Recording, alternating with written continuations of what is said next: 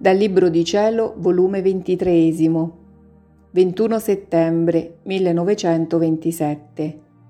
Come l'anima che vive nel volere divino mette in esercizio gli atti di esso, come la verità è vita perenne e miracolo continuato.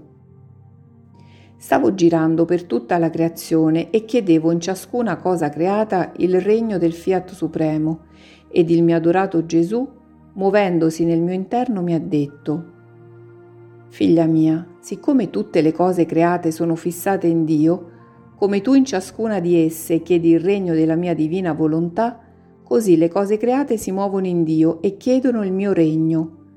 Ognuna di esse forma la sua onda supplicante, il moto incessante per chiedere ciò che tu vuoi.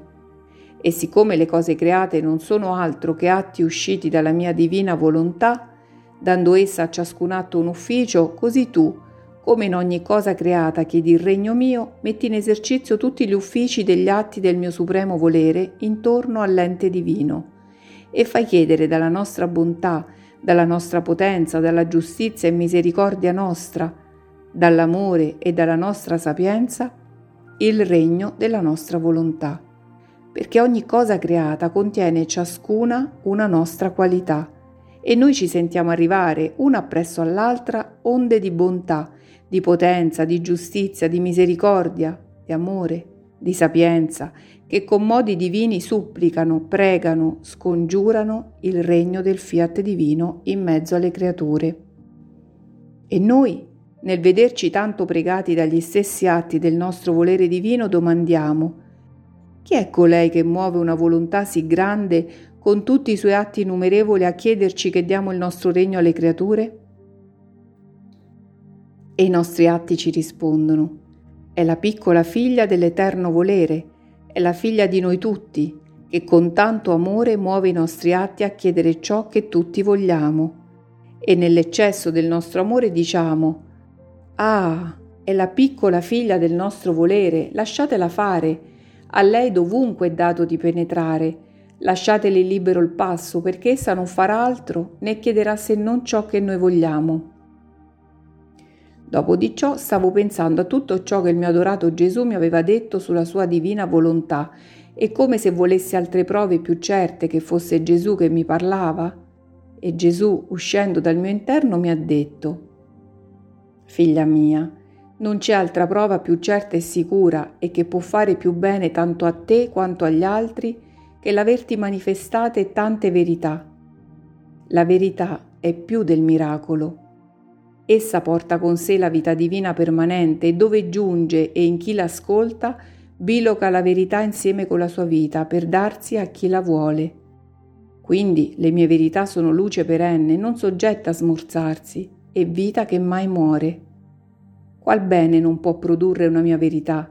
Può formare i santi, può convertire le anime, può fugare le tenebre, e tiene virtù di rinnovare tutto il mondo. Perciò faccio più miracolo grande quando manifesto una mia verità che quando do altre prove che sono io che vado dall'anima o facessi altre cose miracolose, perché queste sono ombra della mia potenza, luce passeggera, e siccome passeggera non porta a tutti la virtù miracolosa, ma si riduce all'individuo che ha ricevuto il miracolo, e molte volte chi ha ricevuto il miracolo neppure si fa santo. Invece la verità contiene la vita, e come vita porta la sua virtù a chiunque la vuole. Sii certa, figlia mia, che se io nel venire sulla terra non avessi detto tante verità nel Vangelo, ad onta che avessi fatto miracoli, la redenzione sarebbe stata inceppata, senza sviluppo, perché le creature non troverebbero nulla, né insegnamenti né luce di verità per apprendere rimedi, per trovare la via che conduce al cielo.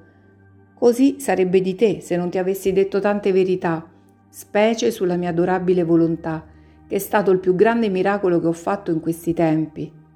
Qual bene porterebbe la tua missione sì grande a te affidata di far conoscere il regno del Fiat Supremo? Invece, con l'averti detto tante verità su di esso, può conoscersi la mia divina volontà nel mondo, può essere restituito l'ordine, la pace, la luce, la felicità perduta. Tutte queste verità porteranno l'uomo in grembo al suo creatore per darsi il primo bacio della creazione ed essere restituita all'immagine di colui che l'ha creato. Se tu sapessi il gran bene che porteranno alle creature tutte le verità che ti ho detto, il cuore ti creperebbe di gioia. Né puoi temere che il nemico infernale potesse ardire di manifestarti una sola verità sulla divina volontà, perché lui innanzi alla luce di essa trema, fugge, ed ogni verità sulla mia volontà è per lui un inferno di più. E perché non volle né amarla né farla, si cambiò per lui in tormenti che non avranno fine. Lui, innanzi alla sola parola volontà di Dio, si sente talmente scottare che monta in furore e odia quella santa volontà che lo tormenta più dell'inferno.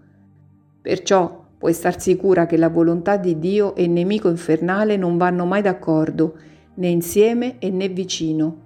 La sua luce lo eclissa e lo precipita nelle bolge dell'inferno. Quindi quello che ti raccomando è che nessuna verità o semplice parola sul mio volere divino tu facessi sperdere, perché tutto deve servire a compiere la catena dei miracoli perenni, per far conoscere il regno di esso e a restituire la felicità perduta alle creature.